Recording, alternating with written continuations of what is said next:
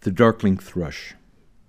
I leant upon a coppice gate when frost was spectre gray, and winter's dregs made desolate the weakening eye of day.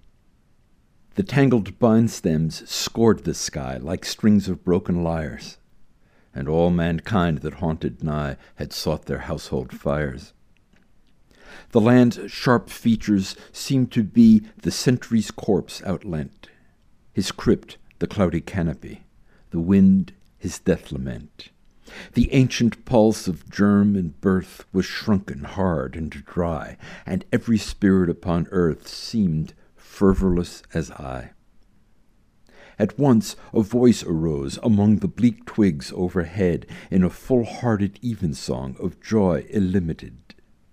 An aged thrush, frail, gaunt, and small, in blast beruffled plume, had chosen thus to fling his soul upon the growing gloom. So little cause for carolings of such ecstatic sound was written on terrestrial things afar or nigh around, that I could think there trembled through his happy good night air some blessed hope, whereof he knew, and I was unaware. 31st December, 1900.